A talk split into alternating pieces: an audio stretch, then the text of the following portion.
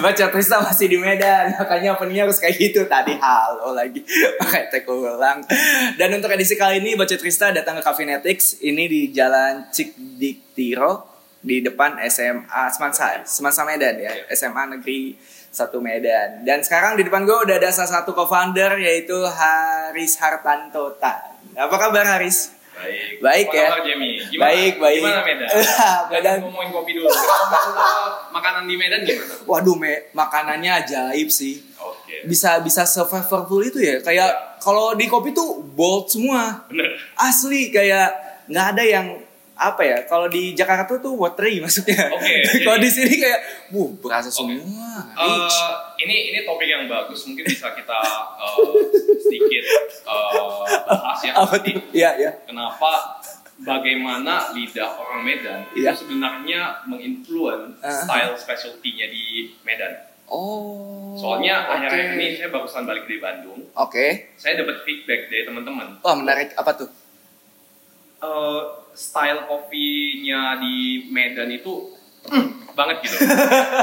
ngekick gitu langsung ya, ya, jadi ya. kayak wah kalau di sini untuk kita itu udah terlalu gitu. Nah, betul jadi di Bandung ya Nah, iya jadi iya eh, topik yang sangat bagus ya. Jadi teman-teman yang di luar juga bisa tahu kalau misalnya dapat beli kopi dari Iya, iya. roastery Medan gitu ya. Nah, rasanya flavor profile yang di yang dipilih, Iya, iya, iya. kopi yang di curate itu agak biasanya. Nah tapi lucunya tuh kayak apa ya si kopinya tuh menandakan orang-orang yang ada di di daerah sekitarnya ya nggak sih kalau misalkan kita ngomongin soal kopi Jawa Barat kan lebih light, asam, santai gitu. ya, bener. Kalau Medan kan ke semuanya hampir ngekick, bold body dan lain Bener. sebagainya Bener. kayak ya sesuatu hal menarik kan, terutama makanan. Makanan kayak itu sesuatu hal yang nggak akan pernah gue sesalin ke Medan. Betul. Kadang sering eh, ke bos gue kayak eh, ngasih tahu nih gue nyobain ini, nyobain ini, nyobain ini. Dia juga tahu betapa enaknya makanan-makanan Medan dan Hmm. walaupun makanan Medan ada di Jakarta tetap beda sih. Tetap beda, Riz. Beda Hmm, yang di sini. oke. Itu dia. Kalau saya biasanya perbandingannya soto, Soto. soto Medan, soto Surabaya. Ah, iya iya iya. Nah, itulah. Aduh, soto itulah. Medan Jadi, lagi flavorful Nah. banget ya. Very flavorful kayak eh, coconut base. Iya, gitu iya, kan. iya, Ya, iya. Jadi biasanya kalau saya ke kota-kota Nah, selalu ngambil patokannya soto. Karena hampir semua daerah serving soto Iya, iya, style iya. mereka masing-masing kan. Nah, sebelum kita ngebahas Cafinetics nih, soto soto Medan favorit itu di mana nih kok di sini? Kesawan. Kesawan. Soto Kesawan, Soto. Oh iya Jalan iya. Kesawan. Heritage, iya, eh, iya, iya. Heritage Road ya. Hmm. Jadi Heritage Road di sana ada satu museum namanya Ya. Congapi, Mhm. pas di seberang. Seberangnya. Oh, sebelah kiri kan ya? Kan one Sebelah way itu kan. Bener. Iya, sebelah iya, kiri, iya. Congapi di sebelah kanan. Oh, oke oke itu oke. must visit. Oke, itu tuh gue harus ke sana sih tuh soto Medan. Oke, eh, cukup ngomongin soal kulinernya mungkin bisa dilanjut nanti di off air. Sekarang gue mau ngobrolin soal Cafinetics yang berdiri di tahun 2015 Oktober. Em, ini intermezzo dulu juga sama dua bulan gue di Medan. eh, akhirnya lebih kurang banyak ketemu customer Medan lah. Hmm. Eh, tentang mungkin kebiasaan mereka, Hmm. cara mereka order dan apa yang mereka suka. Ini udah kebaca lah untuk sekarang aja kayaknya agak sedikit eh, butuh effort dari beberapa pelaku specialty untuk ngejelasin kopi yang dijual gitu. Apalagi tahun 2015 Oke. itu Ya. sangat jauh gitu. Heeh. Mungkin tapi sebelum membahas itu gue pengen tahu dulu gimana ceritanya sampai akhirnya Cafinetics berdiri. Oke, eh, saya itu dulu kuliah di Australia. Ah, Klasik ya? Iya iya iya iya. iya. Oke, eh, klasik. Cuma sedikit berbeda. Oke, oke. Berbeda. Ada plot twist. Oke. Klasik saya kuliah di Melbourne ya, tepatnya Australia, Melbourne. Hmm. Eh, saya tidak pernah mengkonsumsi specialty coffee Hmm. selama saya di Melbourne. Lah. Tidak pernah. Karena saya sebagai anak bisnis, Oke. sekolah bisnis, Oke. kok mahal banget. satu, satu ya. Oke, yang kedua, yang kedua, Oke, oke. barang mahal tidak mau ditunggu. Kenapa sudah mahal? Iya, iya. Antriannya panjang. Oke, jadi ya udahlah, saya uh, Oke, lucu-lucu. Ya, Oke, oke. lucu ya. Oke, oke. Saya konsumsi kopi biasa lah. Oke. Uh, instant coffee even. Iya, iya. Nah, setelah saya tamat kuliah, Hmm. saya kerja di Australia. Oke. Tidak ada hubungannya dengan kopi. Saya bekerja di sebuah perusahaan, perusahaan yang cukup besar. Uh, nama perusahaannya adalah Fonterra. Hmm. Jadi uh, umbrella company Hmm. of uh, Vega, Angkor, Oh, Diri oke. ya. Oke. Jadi perusahaan ini asalnya dari New Zealand, Oke. tapi office-nya di Melbourne. Oke. Jadi saya bekerja di sana juga tidak ada hubungannya dengan kopi. Saya kerja ada sekitar satu tahunan. Hmm. Setelah itu another classical story. Saya merasa saya ada kewajiban untuk balik ke Indonesia melanjutkan family business. Ah, Jadi saya iya, meninggalkan, iya, saya iya, meninggalkan semua eh, yang sudah ada di Melbourne. Tapi personally saya merasa Melbourne itu seperti rumah kedua. iya. Oke. Jadi setiap tahun saya pasti main ke Melbourne. Kali ini sebagai turis. Oh iya iya Oke. iya iya iya. Beda dong. Beda beda. Oh, I see. Oke, Oke oke. Jadi- Kayaknya di sini momennya nih. Oke. ya ini momennya. Sebagai turis pasti dong saya itu pengen find out yang tidak bisa saya find out dulunya yaitu kenapa kopi itu mahal Oke. dan masih banyak yang ngantri. Iya. Karena mindset eh, 2015, 2014 bahkan Oke. berarti tamat di eh, itu saya sempat kerja dulu ya sebelum Nah. saya bangun Coffeenetic itu Ah. early 2010 itu Oke. kita bayar mahal karena tempat Oh. bukan hanya produk. Iya. Nah, Oke. ini special case. Ya. Kopinya mahal, orang yang ngantri take away. Oke, jadi Udah merasa aneh ya? ya, jadi menjadi sebuah eh, menjadi sebuah quest untuk saya untuk kembali and find out gitu ya. Lucu Oke, banget. jadi Oke. ya udah saya ke sana ke tempat yang rame Hmm. sengaja saya ke tempat yang rame saya duduk saya pesen Oke. Si barista slash waitress karena mereka rangkap ya di Ya. sana datang dia nanya nih Hmm. kamu mau minum kopi apa Hmm. ya saya mau minum kopi hitam lah Oke. black coffee gitu ya Oke. iya benar kopi hitam biji apa oke nah ini udah mulai eh saya udah mulai aneh nih Iya iya. Oke oke. jadi ibaratnya kita makan steak Iya. tapi kamu mau black angus kamu mau white Ya, ya, dan itu udah bener-bener oke trigger sesuatu kan Oke. ya udah saya bilang terserah karena saya Hmm. nggak ngerti saya bilang eh, tolong dipilihin gitu. Hmm. nah dipilihin dijelasin nih profilnya Iya iya iya. saya ingat persis itu adalah Canyon Coffee Oke. full wash Oke. dengan profil yang sangat general Hmm. Eh, black currant Hmm. canyon banget, benar-benar sangat classical canyon, black currant, a bit of floral, medium to high acidity, good body. Nah, iya iya. saya belum bisa belum bisa mendeskripsikan itu ya, Ya, di ya, ya. kemarin. Cuman dia mendeskripsikan seperti ini. Ah oke. Oke lah gitu. Gimiknya bagus, aku bilang. Nice, it's a good marketing, aku bilang gitu kan. Tapi ketika minum Nah, gimana tuh eh, impresi? saya minum aneh. Ah. weird.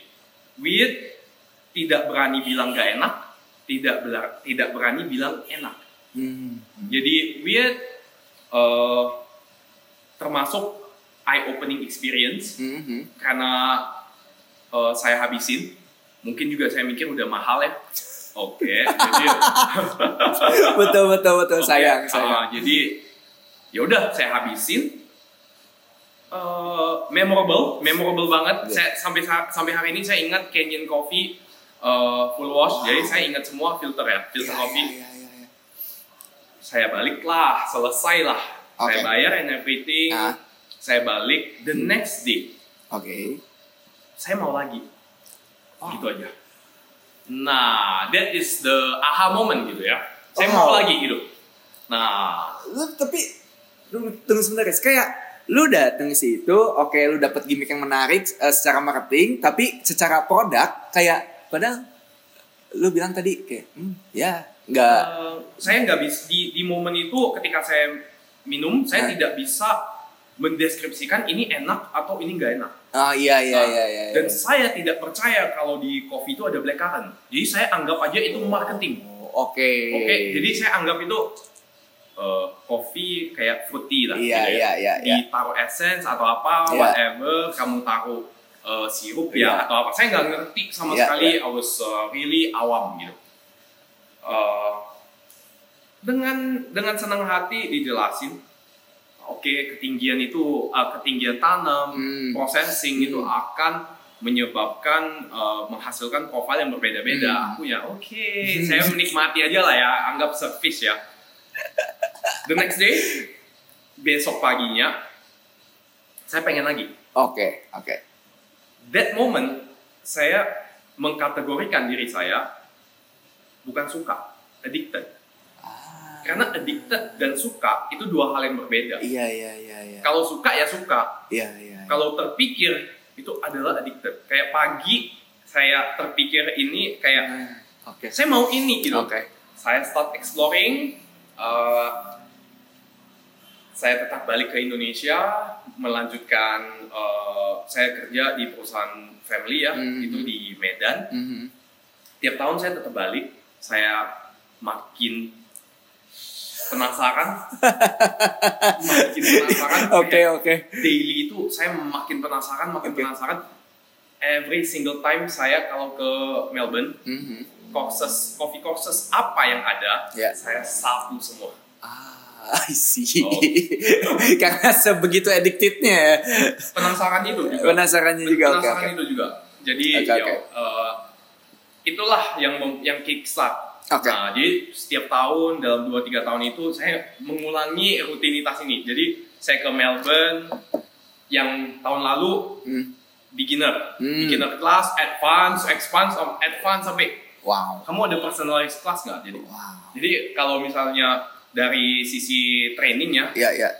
eh, hampir mostly Australian Barista Champion itu sudah saya training dengan mereka. Iya iya iya iya iya iya. iya, iya, Jadi dulu-dulu tahun 2015, 2016 kita ada latihan champion Oke. Ben Moro. Oh iya Ben. Oke, sekarang dia udah di Manhattan, dia tidak lagi di Australia. Manhattan Coffee Roaster itu kalau nggak salah di Eropa. Hmm. Eh, dengan dia saya pernah, dengan Matt Perger saya pernah, Iya iya satu angkatan. satu semua ya. angkatan semua. Dengan Matt Perger saya juga udah pernah. dengan eh, Shinsaku, latihan champion yang baru-baru Ya. aja, sekarang juga udah balik ke Jepang, juga udah pernah. Jadi mostly that's how we start. Iya iya. iya. dari penasaran jadi eh, pengen belajar and then one day eh, saya start, saya beli mesin taruh di rumah gitu. Ah oke oke. Nah, Eh, menurut menurut gua kan ketika lu oke lah dikatakan eh, addicted dan juga eh, lu penasaran gitu akan si Penasaran. kopi ini sendiri gitu. Tapi menurut gua akan ada proses lebih lanjut ketika pada akhirnya lu memutuskan untuk bikin satu brand kopi Oke. gitu. Ah, Itu momennya tuh di mana? Pasti ada momen lagi kan? eh, Yang awalnya pengen bikin the sendiri. adalah saya udah sampai beli mesin kopi, I feel eh, ini sesuatu yang tidak ada di Medan. ah. Nah, karena saya masih base-nya di Medan. Iya iya iya. Nah, jadi saya base-nya di Medan, saya mencari sesuatu yang saya saya merasa itu ada ada ada yang mencari gitu. Mhm. Nah, tapi kenapa tidak ada gitu? Iya iya. Nah, jadi I feel there is a gap untuk masuk Iya gitu. iya iya iya iya. Nah, dan juga secara secara eh, eh, kesukaan saya itu Hmm. komoditas gitu, which is Hmm. coffee. Ah. coffee is a partly komoditas gitu cuman uh, it's not a project yang benar-benar di bless oleh family so ketika saya start Coffee Natic itu benar-benar limited Ah, limited oke. budget so saya nggak bisa mulai dari roastery saya juga nggak bisa mulai dari green bean Hmm. saya mulai dari cafe Oke. so ya cerita itu menjadi uh, entrepreneur lah ya, sebuah cerita entrepreneur bagaimana uh, saya melihat ada sesuatu yang dicari tapi tidak ada. Mhm. Saya mencoba provide, but at the same time uh, saya ada passion di sana dengan limited budget. Jadi kita startednya itu pas banget. Ya udah, ya bisanya di cafe karena di cafe lah modalnya paling limited. Ya, ya, ya.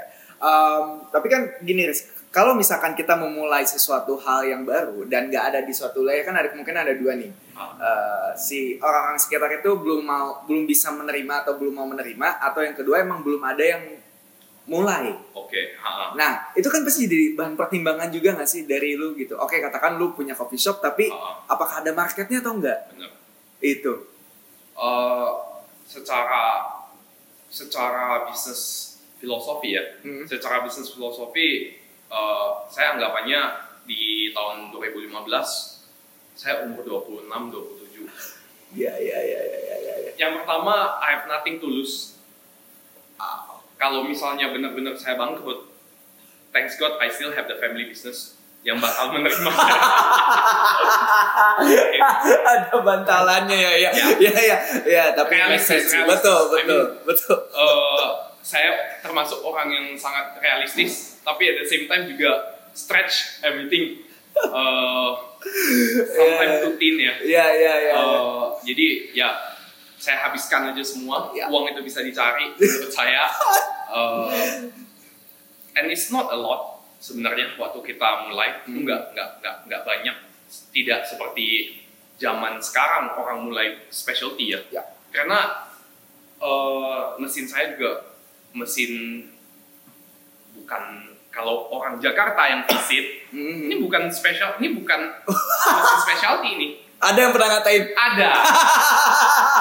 Nah, aduh lucu banget Iya. lagi. Nanti gua minta spill namanya pasti kenal kan? Ada. Ya ada dan dulu kenal kan? Sayangnya yang ini lupa. Ya.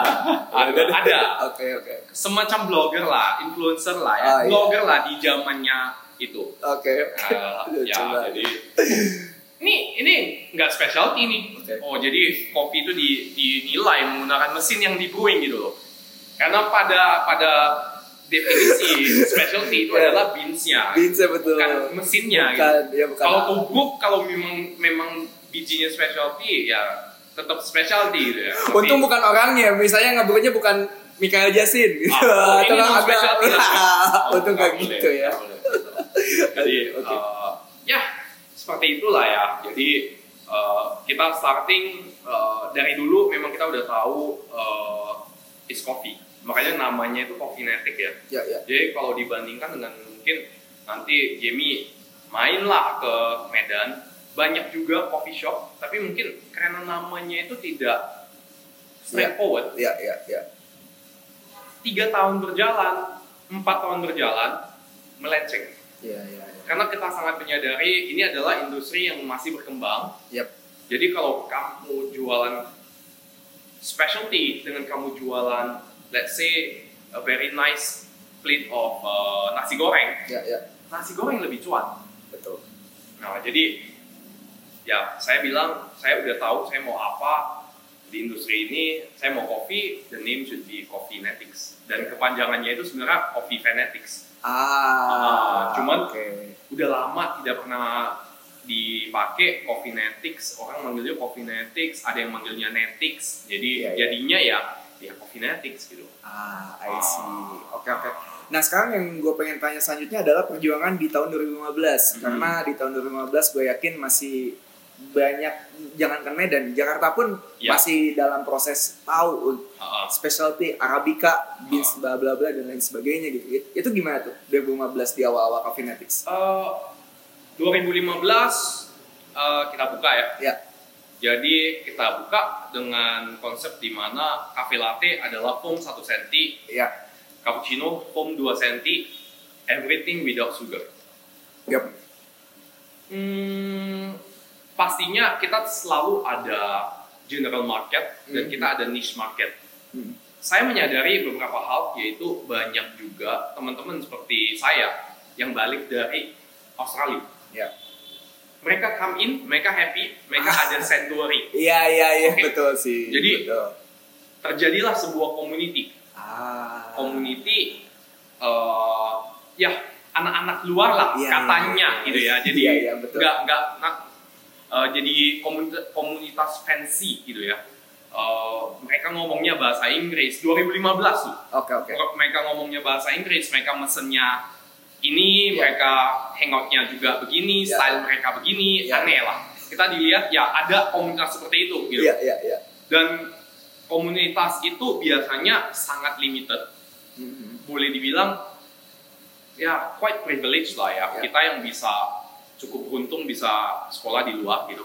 Nah, semua orang itu mempunyai satu hal yang sama. Hal yang sama itu adalah balik ke Medan, mereka mau starting something yang di Medan itu tidak ada. Ah. Jadi walaupun kita akhirnya pencar, Iya iya iya. iya. the community itu tidak se eh, tidak sesolid dulu Iya iya. itu tapi yang menyatukan kita itu sebenarnya satu itu adalah starting up sesuatu yang tidak ada di Medan Iya iya. iya. nah sehingga tiap hari struggling yang kita temui itu sama customer eh, customer yang belum terbiasa dengan pricing Iya iya. customer yang belum terbiasa dengan spec Iya. Nah, jadi kita ya tiap hari ngopi bahas hal itu gitu. Ya, kita adalah niche ya. Nah, and then kita ngomongin general market. General market di mana pastinya market yang tidak pernah uh, menikmati kopi seperti ini. Betul. Ya, jadi concern pertama adalah untuk pricing itu kita dibandingkan gitu. Ya. You are yes. selling, uh, kamu ini produk lokal gitu kan. Tapi kenapa kamu jualnya itu setingkat dengan teman kita gitu. loh. Iya, iya, nah, iya. teman kita yang datang dari luar gitu kan. Iya iya. Itu mereka tidak bisa terima gitu. Nah, itu satu. Yang kedua adalah taste wise. Oke. Nah, jadi taste wise itu untuk mereka mungkin some coffee is too acidic. Iya iya. Nah, some coffee terlalu light body Mhm. kalau kita ngomongin V60 itu perju- salah satu perjuangan lagi ya Eh, untuk untuk memperkenalkan Iya. filter itu itu udah another battle Iya, kita iya. jangan ngomongin itu dulu kita Oke. ngomongin classical menu Iya. orang yang mesen espresso setelah itu marah karena kenapa sedikit gitu oke kita ngomongin Oke, segmen oke. uh, segmen customer yang Iya, seperti iya. ini gitu Iya iya. Nah, jadi itulah yang kita hadapi. Cuman ya menurut saya eh, kita orangnya gimana ya? Bandel ya. Bandel. Oke, oke. Jadi tidak mau berubah. Saya tetap aja kalau misalnya this is the way it should be, this is the way it should be. Oke. Harga tidak diturunin, Oke. menu tidak diloka, di, tidak dilokalisasi. Oke. Misalnya, kalau di Medan, avocado coffee itu terkenal. Betul. Di Coffeenetic tidak ada avocado coffee. Wow. Because we, karena untuk saya, saya ya idealism versus apa ya, saya belum mau menyerah gitu. Iya iya iya iya. Nah, iya. karena banyak orang itu, banyak teman-teman is uh, Coffeenetic itu di tahun di awal-awal tahun is a sign of entrepreneur gitu. Hmm. Kalau Coffeenetic gagal, dia gagal. You better not to. Lu, you jangan follow gitu loh. Ah, I see. Jadi- nggak langsung lu buka jalan ya. Ya, jadi kayak menu saya aja itu dikritik gitu. Itu diperhatikan gitu. Oke. Seperti artikel yang tadi sempat kita bahas, of iya. topik itu kan. Iya iya. Nah, the moment saya adding menu lokalisasi, saya di, saya terlihat menyerah. Iya iya. Nah, dan itulah I feel sebagai uh, first atau second generation yang balik dari luar, Iya iya. itu saya tidak mau kalah gitu. Jadi I have another battle gitu. Iya, Nah, pe- battle-nya ini bukan dengan bukan dengan bisnis ini bisa survive atau enggak, tapi ini ini loh is a sign of entrepreneur gitu. Iya iya iya. Kalau Coffeenetic tumbang, nah itu adik-adik saya semua gimana gitu. Iya iya iya. Itu itu momen Nah, kayak itu itu itu itu benar-benar yang tidak cerita yang tidak banyak orang tahu gitu loh. Nah, jadi saya first generation yang balik dari luar negeri. Iya, iya. dan tidak follow the family gitu kan. Iya, iya. Nah, jadi adik-adik ini memperhatikan apa yang saya lakukan. betul. Dan the moment saya fail, I kind of I feel saya mengecewakan mereka. Iya, iya, iya, iya. Nah, Tapi satu sisi bukan berarti lu mau melawan kultur yang udah ada di Medan ya, cuman emang ngasih pilihan aja gitu. Kalau ternyata lu punya idealisme, masih bisa kok diterapin di Medan. bis. Mungkin lebih lebih ke sana arahnya, ya kan? Ya. Kurang lebih lah gitu. Tapi kan ketika lu mempertahankan sebuah idealisme di dalam sebuah budaya yang udah lekat gitu, itu kan ada strugglingnya di situ ya. Maksudnya lu struggle banget gitu untuk kayak bertahan, Ya. eh, terus ngejelasin, terus berkembang dan lain sebagainya. Itu gimana tuh masa-masa itu? Eh, saya kadang eh, kita ngomongin taste aja ya. Ya, kita ya. ngomongin taste. Jadi, hmm, saya selalu mencoba bermain tidak melawan idealisme, tapi di dalam idealisme itu kita diperbolehkan melakukan apa? Oke. Misalnya, double shot espresso Mhm. in a in a in a latte Ya. itu diperbolehkan. Oh iya betul. Kalau memang untuk orang Medan tidak tidak cukup strong, Oke. Ya, ya. saya ya, ya. tetap secara konstruksi, secara komposisi, saya tetap rasio itu tidak boleh berubah. Oke. Cupnya kecilin, Ah. but you still got you get the so called Ya, ya. yang saya manggil. Jadi kalau ada teman dari Australia datang, Hmm. oke, our latte is a strong latte ya, Ya, ya, ya. tapi ya, tetap ya. latte gitu. Ya, ya, ya. Nah, Ya. jadi lebih ke hal-hal seperti itu gitu loh. Ya, ya. Nah, kita bisa bagaimana ya bermain di dalam konteks ini gitu. Hmm, hmm, hmm. Tapi ya seperti yang saya bilang eh, budaya itu tetap budaya ya. Ya, ya. Kita cuma bisa berharap education dan memperkenalkan lah. Ya, ya. Kita introduce lah, jangan capek aja lah. Kayak mungkin eh, yang Jamie bilang ya, wah saya waktu ke sini masih mau jelasin beans gitu kan. Iya, iya. Nah itu nggak boleh capek. Iya, iya, iya, Gitu. betul sih. Nah, jadi itu nggak boleh nggak boleh capek gitu. Jadi 100 orang datang ya 100 orang kita jelasin. Iya, iya, iya, iya. Nah. ya kebayang aja di lu gitu. Maksudnya di tahun 2015 semua Ya. customer harus lu edukasi dari awal gitu. Ya, gitu. Jadi Ya, kita ada cupping session Ya, yang ya. hampir tiap minggu. Kita ada manual brew class gratis ya, Ya, ya. free. Hanya untuk mendekatkan diri dengan customer ya. Karena customer itu gini loh, kadang eh, apa yang kita rasakan adalah mereka merasa mereka mau break the culture. Ya. tapi mereka itu udah sempat Ragu. bilang saya suka kopi pahit gitu. Saya Ya. nggak suka kopi asem gitu. Hmm. gimana nih? gitu. Ya, ya. mereka udah udah melakukan statement gitu. Nah ya dengan pendekatan lah oke coba ini saya bilang. It's free. Menurut kamu gimana? Oh enak ya. Iya, iya, iya. Nah, coba kamu imajinasi eh, ini bukan asam yang negatif ini Hmm. adalah asam buah ya Iya, iya. Nah, iya. this is lemon, this is uh, orange. Ya. Jadi mereka masih bisa terima lah ya. Tapi ya uh, breaking the culture itu Ya, itu yang jauh lebih kalau sekarang mah gampang. Iya, iya, iya. Kebayang di tahun itu gitu. Ya. Kalau misalkan di ditanya untuk masalah tantangan di 2015 sampai 2020 mungkin kira-kira apa aja tuh yang teman-teman Caffeinetics alamin? Hmm, it takes uh, it takes exactly uh, three years to establish the market. Wow. 2015, 2018 Coffeenetic melihat ada perubahan Iya. positif.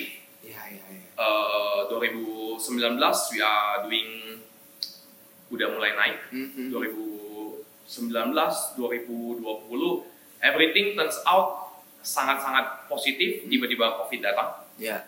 Iya. covid itu 2020 20. ya 20. Uh, jadi mm, it takes three years to establish a market and nah itulah ketika market itu establish uh, semuanya jauh lebih gampang Iya, iya. dan yang paling saya hargai adalah my competitor. Ah. Ya. Oke. Iya, iya, iya. Nah, kompetitor itulah, kompetitor itulah yang driving semuanya gitu. Mhm. Nah, orang masih aneh ketika satu Coffeenetic jualan kopi with high acidity Ya. atau medium acidity ya, Ya, yang ya. berasid gitu. Tapi ketika ada lima orang jualan, Iya. customer itu itu hal yang biasa. Iya, iya betul, betul. betul. Nah, gitu loh. Dan ketika ada kompetitor yang masuk, selalu benefit incumbent, yaitu yang bertahan. Nah, kan udah gue bilang kalau kopi itu seperti, seharusnya rasanya seperti ini kan. Iya, iya, nah, iya, gitu. iya, iya. Jadi teman-teman teman-temannya itu ya bener juga gitu. Nah, Menarik, ini ini poin menarik. jadi kita ngomongin secara industri itu berkembang. Iya, iya, iya. iya. Nah, jadi semakin banyak kompetitor, semakin bagus. betul. Nah, jadi it becomes sebuah gimana ya? Kayak saya sangat saya sangat seneng uh, teman-teman kayak yang jualan cuman filter only, Mhm. which is really good. Karena ya. kenapa? Dulu saya berjuang sendirian gitu. Iya, sekarang udah banyak gitu. Ha, sekarang saya udah banyak uh, teman-teman yang udah juga bantuin gitu loh. Iya, iya. Nah, jadi ya untuk saya daripada saya sendiri melakukan edukasi, Iya. kenapa tidak barengan gitu? Iya, Nah, iya, iya. karena secara overall the industry itu benefit. Tapi emang poin, eh, maksud maksud gue pribadi poin menarik karena eh, kayaknya di kebanyakan orang atau kebanyakan pemilik usaha itu agak insecure dengan adanya kompetitor. Tapi pemikiran lu malah lu merasa bersyukur dengan adanya kompetitor karena dengan kayak gitu mungkin market akan lebih paham, akan lebih cepat paham.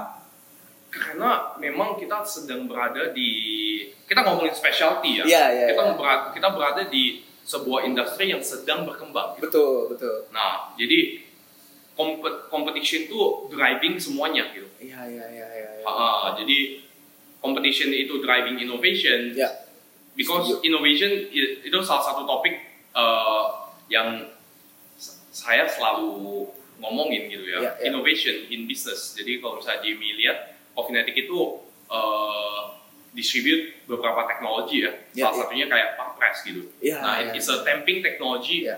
Ya, uh, terus kita di sini juga ada Perfect Mousse, it's a auto steaming technology. Jadi, nah, Oh, competition competition driving innovation gitu ya. Jadi innovation itu baik di dalam industri secara operasional Betul. ataupun di luar keseluruhan. Jadi ya untuk saya selama healthy,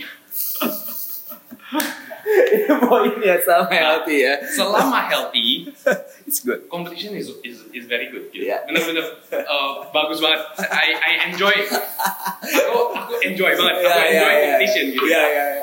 Eh, sorry ini gue mau nanya suatu hal yang eh, sedikit personal juga. Ketika pada akhirnya lo memutuskan untuk bikin Cafinetics, tanggapan keluarga gimana? Mendukungkah atau kayak gimana? Karena kan lo harus melanjutkan usaha keluarga kan. Hmm.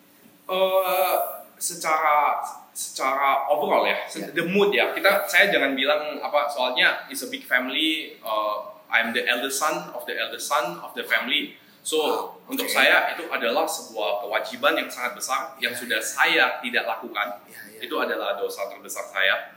Ya. As a Chinese di Medan, eldest son punya eldest son should supposed to go back and support the fam- uh, the family business gitu. Iya, iya. Saya cukup fortunate uh, the big family which is uh, the my father side family juga my family ya my mom itu um, mereka cukup mengerti dan mereka memberi saya sebuah pilihan gitu. Oke. But um, the mood maybe lebih ke they want me in the business gitu ya.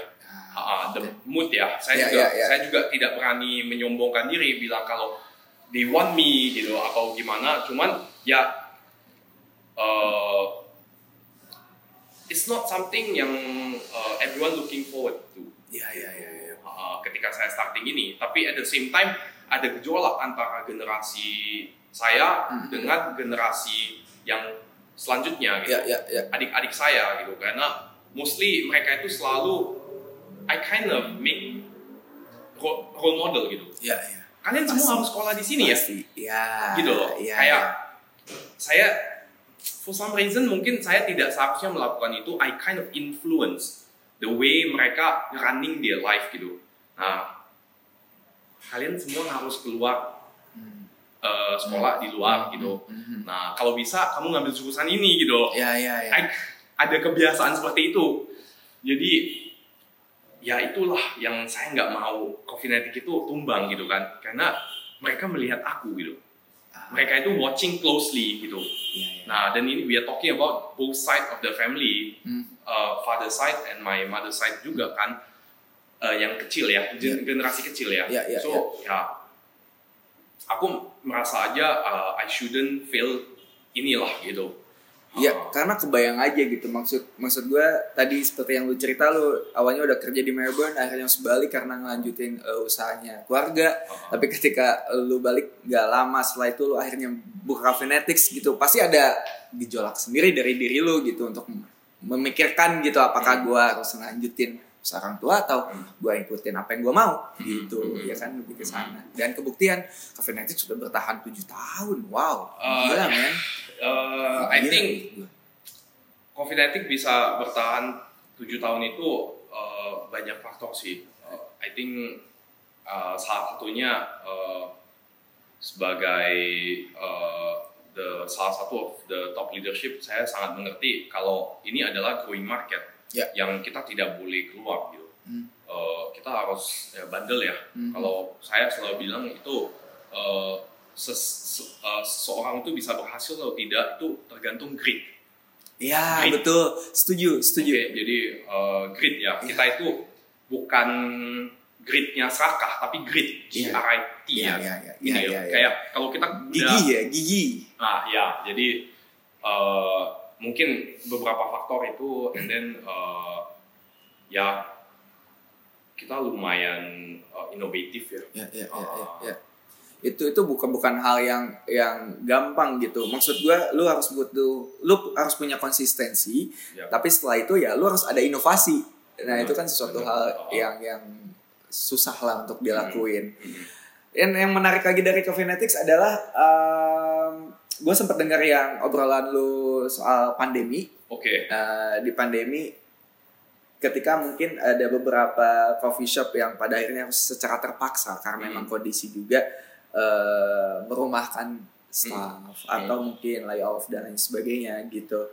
Tapi Caffeinetics tetap survive gitu Hmm. untuk kayak nggak semuanya bertahan dan Hmm. semuanya tetap kerja seperti Hmm. biasa Hmm. gitu. Itu strategi itu emang udah direncanakan atau udah ada Uh, dari sebelum pandemi itu datang atau tiba-tiba snap oke Uh, itu benar-benar uh, is a good question ya dan salah satu topik yang paling banyak uh, saya dipanggil untuk membahas gitu. Hmm, Uh, kita sebagai sebagai perusahaan ya hmm, hmm. itu kita disiplin satu hal. Disiplin adalah saya mewajibkan Coffeenetic untuk menyediakan cash flow operasional tiga bulan in advance. Wow, total berarti semuanya secara keseluruhan. Jadi Oke. artinya apa? Secara definisi, Coffeenetic itu tetap akan bisa fully paid semua payroll eh, tim saya Oke. tanpa harus beroperasi tiga bulan. Wow. Oke, jadi eh, itu adalah salah satu eh, yang saya disiplin lah. Iya iya iya. iya. Uh, dan karena kita disiplin, the moment uh, pandemic hits, kita santai. Kita benar-benar santai karena kita tahu zero business means kita ada tabung oksigen tiga bulan. Iya iya iya iya.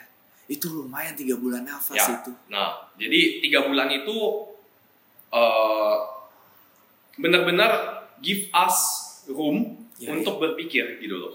Oke. Ha, itu itu disiplin ya. Ya, Sebagai top leadership itu kamu mempunyai pilihan. Uang tiga bulan ini bisa kamu invest ke uh, area lain, bisa kamu uh, bagi secara dividen, Iya iya. atau kamu simpan secara disiplin. Nah, disiplin hari ini menyelamatkan hampir di, di saat itu kita ada 30-an karyawan. Sekarang kita ada 50-an Di saat itu 30. kita ada 30-an karena eh, yang Jamie lihat itu kan cuma sisi kafe ya. Iya iya Eh, iya kan, iya. eh, Jamie tidak lihat sisi gudang, Betul, sisi eh, bisnis department dan office kita kan di belakang sini gitu Iya ya. iya iya. iya. Ah, jadi kita ada 30-an tim di saat itu eh, tidak sebanyak sekarang. Sekarang kita udah almost 50. Wow. Almost 50 people. eh, jadi ya satu disiplin lah. Ha, jadi selama kita running perusahaan, saya merasa eh, tim saya itu tanggung jawab perusahaan gitu. Iya iya iya. So hal pertama ya itulah kita ada tiga bulan itu, iya iya. which is ya sangat melegakan untuk semua orang termasuk tim saya. Hmm, so itu salah satunya kita eh, disiplin. Iya iya. Yang kedua adalah eh, tim itu sangat hmm, mobile, fluid. Oke. The company is fluid by Ya, itself gitu. Iya iya. Artinya kalau saya harus buat keputusan mendadak itu bisa gitu. Nah, Ha-ha. di saat Taking- itu apa Di sampai saat sekarang? itu. Saat itu. oke. sampai sekarang we Oke. try to make the company fluid. Jadi Iya, iya, iya. kalau misal uh, leadership stylenya Cognetic itu adalah satu orang satu kapal. Ah, Jadi ketika kamu mau belok, kapal kecil lebih cepat belok daripada kapal besar. Iya betul. Nah, jadi kita fluid. Nah, Ya. jadi di saat itu eh, saya lumayan fluid. Saya saya cukup eh, beruntung karena semua jajaran eh, leadership sampai ke tim saya itu percaya saya. Itu aja sih yang mereka perlu. Nah, mereka percaya kalau keputusan saya itu bijaksana. Nah, keputusan itu karena saya perlu kalau orang tidak percaya, orang ragu itu susah gitu ya. Iya iya iya. That's jadi susah itu hmm, kita lumayan fluid. Uh, so the very ver- the very first thing saya tahu gosip itu udah beredar uh, perumah uh, merumahkan karyawan itu semuanya udah. Ya, Jadi ya, ya. the very first thing kita akan uh, Coffeenetic melakukan uh, ya meeting lah, Iya iya iya. iya. uh, meeting besar-besaran Iya iya. eh, baik menjelaskan sebenarnya secara COVID, COVID itu apa, seberapa bahaya kita, bagaimana melindungi diri gitu Iya ya, iya. sampai ke planning perusahaan itu ke tiga, eh, tiga bulan ke depan itu apa. Jadi mau dari eh, leadership saya, sam mau dari Norita yang termasuk owner, Mhm. mau dari Boris yang termasuk owner, sampai yang eh, jajaran steward Mhm. eh, yang bagian kitchen itu semua tahu. Tiga bulan ke depan, Coffeenetic mau ngapain, komitmen kita apa. Oke Uh, oke oke oke. uh, dan dan pastinya itu sejalan akan dilakukan dengan eh, semua policy itu akan reflect ke itu. Iya, Pokoknya iya, iya, selama tiga bulan ini tidak akan ada orang yang perlu eh, panik. Nah, jadi let's focus. Kalian fokus aja itu biar eh, dipikirin manajemen. Iya, Kalian fokus mikirin setiap kapal ini, setiap departemen ini bisa melakukan apa. Iya iya iya iya. Ah, jadi lumayan fluid, eh, sangat cepat eh, menghasilkan beberapa inovasi, which is now jadinya itu produk primary gitu loh. Iya iya iya. Sebenarnya itu inovasi yang untuk melindungi diri dari pandemi. Sekarang jadi eh, Setuju. primary product gitu. loh. Setuju Ah, setuju. Jadi eh, saya ingat itu beberapa semua orang sit down, semua orang eh, udah calm down. Mhm.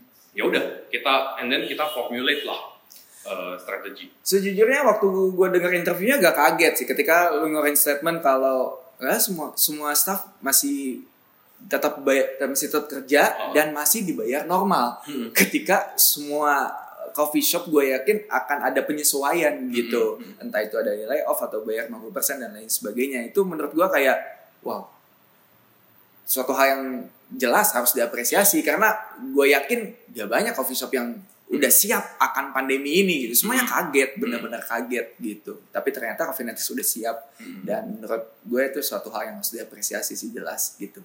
Nah, eh, karena topik bahasanya tadi kita lagi nyerempet soal staff. Nah, kalau misalkan untuk masalah kafe sendiri nih Hmm. dalam pemilihan staff, menurut Coffeenetics atau menurut lu pribadi yang harus dimiliki atau yang lu cari dari seorang staff di Coffeenetics sebagai barista itu apa tuh? Ini Kita bahas yang ringan-ringan Oke, aja lah. Oke. Gak usah Eh, berat-berat lagi. Oke. Eh, kita ngomongin spesifik barista atau spesifik human? atau- Eh, Barista. barista aja. Oke, barista. Barista. lah. Eh, untuk saya, Coffeenetic cukup beruntung kita running our own academy. Jadi pasukan tuh di, dicetak. Aduh, itu udah enak sih. Karena jadi Coffeenetic nyetak pasukan sendiri. Iya, iya, jadi iya, iya. sebenarnya dari saya syaratnya cuma satu, Hmm. good character. Ya, itu. Oke, nah good character eh, itu satu aja. Jadi saya selalu bilang ke tim leader saya, Mhm. hari ini apa perbedaan Batman Hmm. dengan lawannya Joker? Hmm. Dua-duanya pintar, Hmm. dua-duanya kuat kan secara vitalitas, Hmm. integritas Hmm. yang berbeda. Satu mempunyai integritas yang secara kita pandang itu adalah yang bagus. Ya. melindungi ataupun melakukan hal yang benar. Ya. Satu lagi sebaliknya. Ya, ya, ya. Nah, jadi sebenarnya ketika kita mencari human, saya yakin semuanya bisa diajar. Hmm. Integritas sedikit susah. Iya, setuju. Sedikit susah karena secara integritas manusia melihat integritas itu berbeda-beda. Ya. Karena menurut si Batman, integritas yang dia pegang benar. Dan menurut si Joker, integritas yang dia pegang Benar. juga benar. Betul. Tapi secara garis besar, kita tidak setuju kalau integritas yang dipegang oleh si Joker itu benar. Jadi, Ya, ya, ya. sangat sulit kita merubah Joker. Betul. Itulah yang kita pilih. Iya, iya, iya. Jangan pilih Joker. atau atau kalau perusahaan kita memang spesialisasinya menghancurkan, pilih Joker. jangan pilih Batman. Iya, iya, betul. Betul. Oke, ya, Gitu. itu aja, simple, Iya, iya, iya, iya. sangat simple.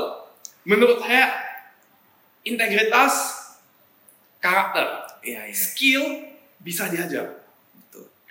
Itu tuh yang harus jadi pondasi, itu yang harus jadi itu itu itu itu foundation lah benar-benar benar-benar foundation paling penting loh Karena ya balik lagi lah, ketika eh, masuk ke Coffeenetics yang di eh, coffee shop sebelah ya, pada akhirnya ketika masuk ambience-nya beda gitu. Kan ketika masuk beberapa coffee shop Medan ya, oh ternyata begini ya gitu. Agak sedikit berbeda dengan Jakarta, Ah. yang di mana ya nggak masalah juga gitu. Ya. Cuman ketika dapat yang vibes-nya hampir sama, kayak oh bisa ya ternyata ya Medan Hmm. seperti ini gitu gitu. Jadi menurut gua pribadi agak sedikit mungkin butuh eh, effort juga ya untuk membentuk ya. Selain Ya. untuk customer membentuk staff juga di sini gitu. Eh, ya tapi untuk saya seperti yang saya bilang kenapa uh, human itu paling penting sih. Ya, Un- ya, untuk setuju. for me Setuju. untuk saya uh, human is everything. Jadi sebenarnya kalau apa sih yang membedakan Coffeenetic dengan uh, uh, tetangganya gitu? Manusianya aja sih Uh, the leadership the the human inside itu itulah yang membedakan bagaimana hari ini Coffeenetic bisa terbentuk dan bagaimana Coffeenetic itu berjalan ke depannya. Ya, it's ya. always the human kan? Ya, dan kita kita tidak boleh melupakan kalau man, ka- kalau tim yang kita cetak hari ini itu adalah future leader. Ya ya ya Nah, jadi tidak sedikit hari ini Coffeenetic planning beberapa stok baru gitu ya. Misalnya, ya kita harus itu loh leadership itu. Nah, tapi kalau integritas itu nggak ada, aduh kita dapat itu tim leader yang corrupted, ya ya ya ya, ya ngebully, betul nah memanfaatkan posisi gitu loh. iya Nah, iya, jadi- betul. Selalu lah problemnya itu kembali ke the way kita milih gitu kan. Hmm, hmm. Jadi eh, untuk saya sih human lah, human itu penting banget lah. Ya, like ya. as much as uh, Coffeenetic kalau bisa invest in human, we will. Ya, ya, ya. Mhm. Itu tuh yang terpenting. Em, udah hampir sejam, masih banyak sebenarnya yang pengen gue tanyain sejujurnya. Cuman ada satu hal yang eh, menarik juga. Tadi gue lagi lihat menu-menu ada eh, Siamang Forest. Oke, siapa Forest? Ya. Itu salah satu CSR dari Coffeenetics mungkin bisa dibilang gitu ya? Oh, Atau benar, juga? boleh boleh dibilang seperti itu. Jadi Siamang Forest mungkin eh, Jamie udah pasti tahu ya Pak Leo dan Bu Lisa. Ya, They are very well known, Yap. uh, very good Indonesian, uh, boleh dibilang uh, coffee hero ya. ya, ya, Ya, setuju, karena memperkenalkan lah Ya. ataupun membawa uh, processing to the next level gitu ya. Uh, relationship Coffeenetic dengan Pak Leo dan Bu Lisa itu lumayan uh, udah lama ya. Mhm. Jadi Siamang Forest itu salah satu kopinya Pak Leo dan Bu Lisa, Oke, di mana Coffeenetic itu regularly purchase oke. karena di lahannya Pak Leo dan Bu Lisa Hmm. itu ternyata ditemukan ada keluarga Siamang. Nah, which is ya dengan kita bisa mempurchase uh, kopi ini Mhm. with some premium prices ya ataupun with higher prices Ya. Ya tujuan kita adalah ya lahan itu tidak usah dibuka lagi Ah, tapi bisa di preserve Iya, untuk iya, iya, iya. the Siamang family. Iya, iya. So sebenarnya sesimpel ini sih the idea gitu. Ha, jadi the idea ya sesimpel ini gitu.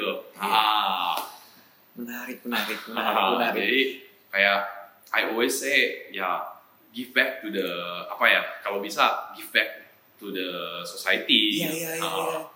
Betul-betul sebuah produk harus punya value tersendirinya juga sih Benar, sebetulnya. benar, benar. Jadi jangan cuman eh, sekedar sebuah produk yang pada akhirnya kita konsumsi, Ya, tapi ada added value yang lain. Ah, salah satunya yang Siamang ah, Forest. jadi ya itulah itu salah satu project eh, nya Pak Leo dan Bu Lisa yang kita support. Wow. Very nice. Dan ada satu lagi di atasnya, aduh lupa lagi. Ada satu lahan yang uh, Coffeenetics adapted. Oh, eh, kita ada beberapa program. Ah. Nah, salah satunya itu adopt, adapt, eh, farm adoption. Oke. Oke, nah kita saya sering ketemu karena saya sempat ngambil kelas Q processor, Oh, nice. which is setelah saya ambil, aduh ini it's not for me gitu.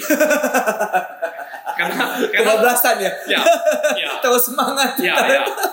Eh, jadi di sana saya cukup mengerti processing itu perlu waktu, perlu apalah eh, ada resiko lah. Iya, iya. Istilahnya ada resiko. So the adoption program ini sesimpel bisa dalam beberapa bentuk beli di awal Oke. atau there is a gentleman agreement antara saya dengan produsernya, antara Coffeenet dengan si produser. Hmm. Pak, Bapak bisa produce berapa? Hmm. Saya bisa produce begini, begini. Saya adopt semua, Pak. Saya beli semua. Oke. Jadi untuk petani mereka happy. Betul. Kenapa? Mereka udah tahu, oke pricingnya berapa?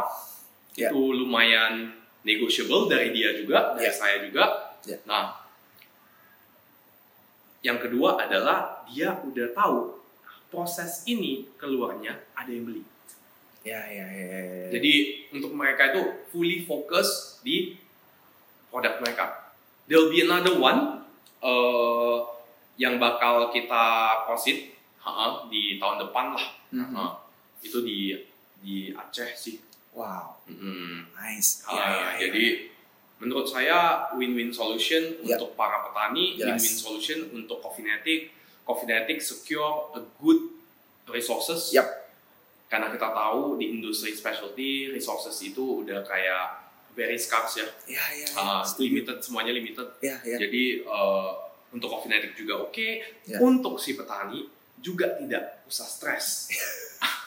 Ini barang udah aman ya. selesai, Iya, mau iya, jual iya. ke mana? Betul, betul, Jadi, betul. eh, Fokus di nanam aja mereka. Ya, fokus di processing, Iya, iya, ah, fokus di nanam, nggak Iya. usah nggak usah nyari pembeli lagi. Ya, ya, ya, ya. Wow, menarik sekali, menarik sekali.